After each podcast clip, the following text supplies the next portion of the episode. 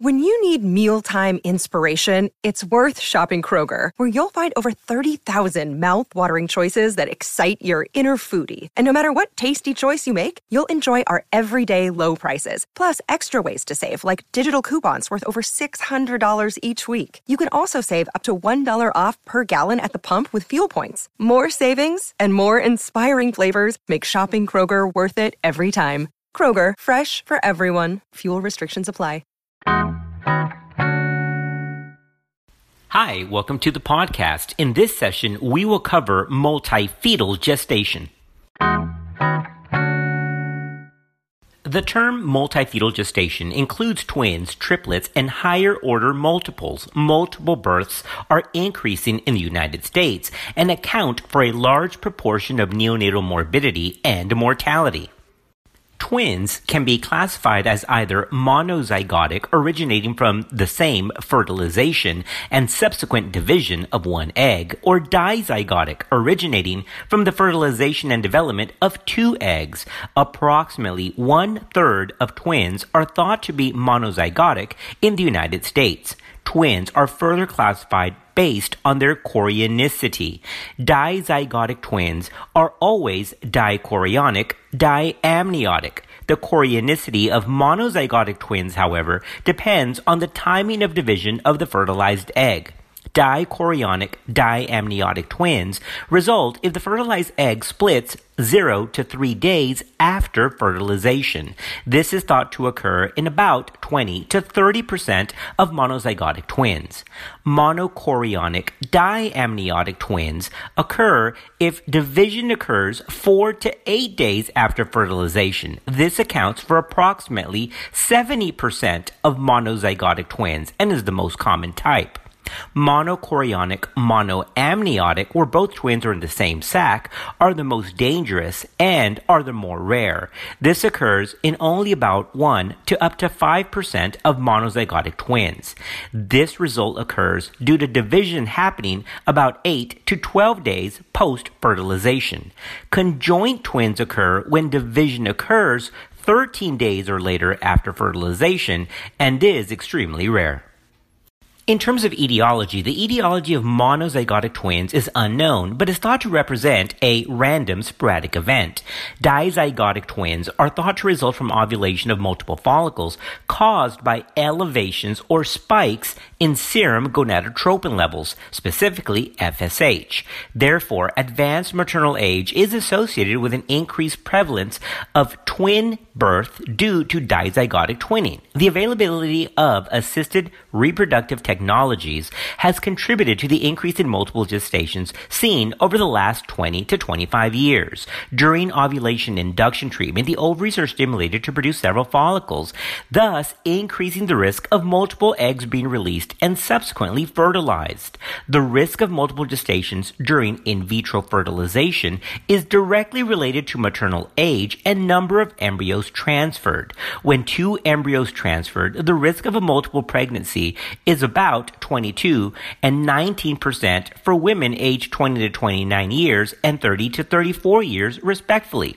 This risk increases to about 45% in women aged 20 to 29 years and about 40% for women aged 30 to 34 years if three embryos are transferred dizygotic twinning can occur more frequently in some families. This is thought to be secondary to genetic factors leading to ovulation of several eggs during the menstrual cycle. In contrast, once again, monozygotic twinning has not been shown to have a familial inheritance because it is likely a sporadic event.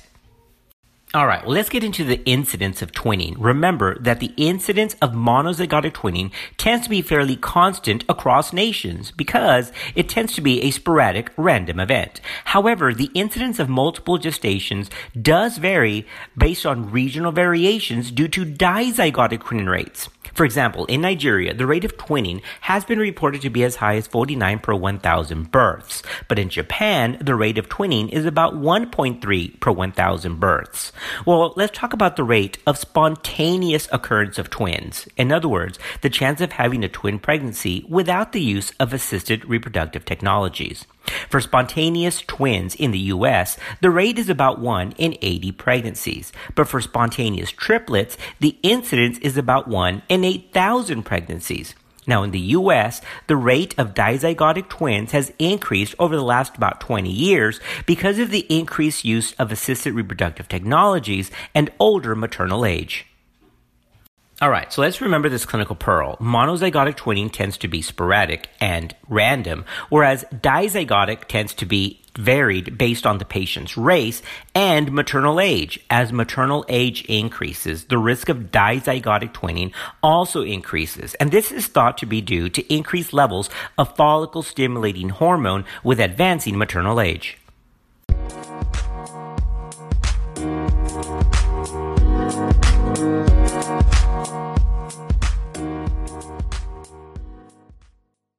Okay, now although the frequency of multiple gestations is lower than singleton gestations, multiple gestations account for a disproportionate share of neonatal morbidity and mortality. Much of this is attributed to the higher rate of preterm delivery for multiple gestations. The mean gestational age at delivery is 35 weeks for twins, 32 weeks for triplets, and 29 weeks for quadruplets. So as a result, 25% of twins and up to 75% of triplets require admission to the neonatal intensive care unit. Neurological outcomes also appear to be worse in multiple births. When matched for gestational age at delivery, infants born from multifetal pregnancies have about a threefold increased rate of cerebral palsy. Also, there's an approximate fivefold increased risk of stillbirth and sevenfold increased risk of neonatal death. The fact that monochorionic gestations can share placental circulation raises the risk. Monochorionic gestations are at risk for twin to twin transfusion syndrome. This can occur in about 15% of monochorionic pregnancies. Twin to twin transfusion syndrome is thought to be caused by vascular anastomosis between the placenta, causing one twin to become underperfused, that's called the donor twin, and the other twin to show signs of overperfusion, that's the recipient twin. Pregnancies complicated by twin to twin transfusion syndrome are at slightly increased risk of neonatal morbidity and mortality, but it increases that risk based on the degree of twin to twin transfusion.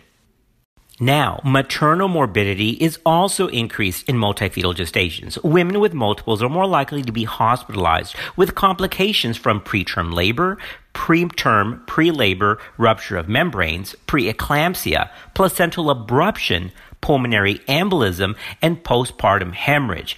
As a result, hospital costs are higher in these pregnancies.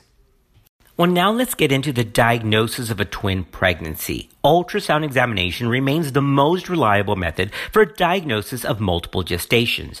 Multiple gestations can also present as a size greater than dates discrepancy on physical examination. Chorionicity should be established as soon as possible during pregnancy because it can affect future management decisions. The optimal time for diagnosis is the first trimester or the early second trimester. The most reliable predictor of a dichorionic gestation is the presence of two separate placentas. However, if the placentas have fused by the time an ultrasound exam is performed, a dichorionic diamniotic gestation can show evidence of a twin peak or a lambda sign on ultrasound.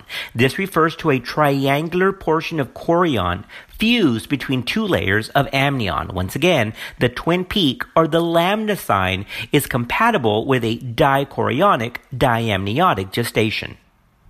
In contrast, a monochorionic diamniotic gestation can have the presence of a T sign, which is the appearance of the amnion as it comes off the placenta at a 90 degree angle. So once again, a lambda or a twin peak sign represents a dichorionic diamniotic gestation, whereas a T sign signifies a monochorionic diamniotic gestation. Remember, only chorionicity can be determined on ultrasound. Zygosity is a genetic concept and requires either DNA analysis or simply waiting until the children are older to see if they are identical or not. Okay, now that we've covered diagnosis as well as risks, let's get into antepartum assessment in the next section.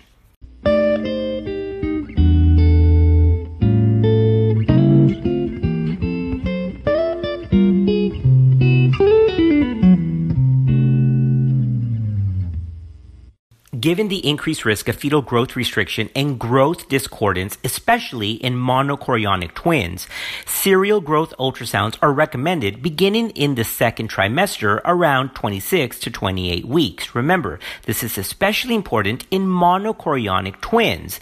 The use of serial ultrasounds for growth in dizygotic twins is less established and more controversial. In monochorionic twins, ultrasound should be performed as soon as every two weeks, but usually every four weeks to look for evidence of twin to twin transfusion and growth discordance. In dichorionic twins with concordant growth, growth scans can be performed about every four to six weeks in the absence of any other pregnancy complication multiple gestations, remember, are at increased risk for stillbirth. However, the American College of OBGYN does not advocate for routine antenatal testing with non-stress tests or biophysical profiles in multiple gestations unless other pregnancy complications exist.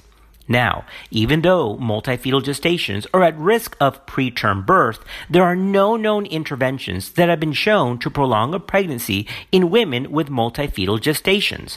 Again, this includes prophylactic cerclage, bed rest, tocolytics, or even progesterone. All right, so let's hang out there for a minute because that's a clinical pearl. According to the ACOG practice bulletin on multifetal gestation and prevention of preterm birth, available data regarding the efficacy of cerclage placement, progesterone supplementation, or both for the reduction of preterm birth in women with multiple gestations, either with a short cervix or with a prior preterm birth history, do not support their use. Progesterone treatment does not reduce the incidence of preterm birth in women women with twin or triplet gestations, and ACOG states it's not recommended as an intervention to prevent preterm birth in women with multiples. Similarly, no data are available regarding the efficacy of cerclage or bed rest to help women maintain pregnancy when they have a multiple, and especially bed rest should be avoided due to the risk of thrombotic events. Multifetal pregnancies reach a nadir of perinatal mortality earlier than singleton pregnancies. For twin pregnancies, this occurs at about 38 weeks gestation, and for triplets, it occurs at about 35 weeks gestation. Timing of delivery has not been well established in higher order multiples, and it should be individualized prospective evidence regarding the optimal timing of delivery for twins is lacking, but there is some consensus agreement. ACOG recommends the following in terms of timing of delivery. Uncomplicated dichorionic diamniotic twin pregnancies can be allowed to reach 38 weeks, but should have delivery at that time uncomplicated monochorionic diamniotic twins should have delivery between 34 weeks and 37 weeks and 6 days. Uncomplicated monochorionic monoamniotic twins should have delivery at 32 to 34 weeks, and the earlier the better, since monochorionic monoamniotic twins, again, those are the two twins in one sac, are at the highest risk of intrauterine fetal demise. Regarding mode of delivery, the mode of delivery will be influenced by the presentation of the twins. The most common type of twin-twin presentation is cephalic, cephalic, or vertex-vertex, followed by twin A being cephalic and twin B being breech. Other combinations follow after the two most common types. Mode of delivery should be determined by the position of these fetuses. Routine planned C-section has not been shown to be a significant difference in perinatal or neonatal mortality, neonatal morbidity, or maternal morbidity vertex to vertex twin presentations occurs in about 42% of twins. A trial of labor is generally accepted in this situation, with delivery occurring in a setting that allows efficient conversion to a C-section for the second twin if indicated. Now here's a quick clinical pearl. Multifetal gestations, specifically twins, are not a contraindication to a trial of labor after C-section if a patient has had one prior C-section and desires a VBAC trial. Cesarean delivery is usually indicated in the presence of non-vertex twin presentation. In other words, when twin A is non-vertex, that's usually a C-section. A C-section is also indicated in the cases of monoamniotic twins and higher order multiples. Now, regarding delivery, when twin A is cephalic and twin B is breech, breech extraction of the second twin has been shown to be effective and safe when the physician is experienced and twin B's birth weight is smaller than twin A. Okay, now that we've covered delivery and most of the basics of multifetal gestation, we gotta remember one basic issue with all multifetal gestations, and that's the issue of congenital anomalies. Congenital malformations are twice as common in twin pregnancies compared with singletons and four times more common in triplets. The rate of congenital anomalies in twins is estimated at about 4% compared with 2% in singletons. Monozygotic twins have twice the incidence of congenital abnormalities compared with dizygotic twins. In a cohort of twins with known chorionicity, the prevalence of congenital anomalies in monochorionic twins was estimated at about 6% compared with 3% for dichorionic twins. The presence of multiple fetuses increases the mathematical probability of the pregnancy being affected by a chromosomal abnormality. So here's what this means. The risk of Down syndrome in either fetus of a 33 year old woman with a twin gestation is equivalent to the risk of a 35 year old woman with a singleton pregnancy. Invasive diagnostic testing in multiple gestations can be technically challenging due to position of the fetuses, possibility of cross contamination of the samples, and difficulty in mapping the fetuses. Serum screening for aneuploidy is not as sensitive in twin gestations with an increased false positive rate. Single nucleotide polymorphism based non invasive prenatal tests, or NIPS, appear to be able to identify triploid, unrecognized twin, and vanishing twin pregnancies. However, the accuracy of screening for aneuploidy with NIPS in multiple gestations is limited and is still not recommended by the American College of OBGYN. Lastly, just a quick word about the other maternal possible complications with multifetal gestations. As previously discussed, maternal morbidity is also increased due to an increased prevalence of pregnancy-induced hypertension, gestational diabetes, as well as fetal risks, as we've already discussed, of preterm delivery, pre-labor, preterm rupture of membranes, intrauterine growth restriction, and even other things like postpartum hemorrhage after delivery, venous thromboembolism, anemia, and hyperemesis gravidarum. Well, that wraps up our podcast covering the basics of multifetal gestations. We'll see you next time.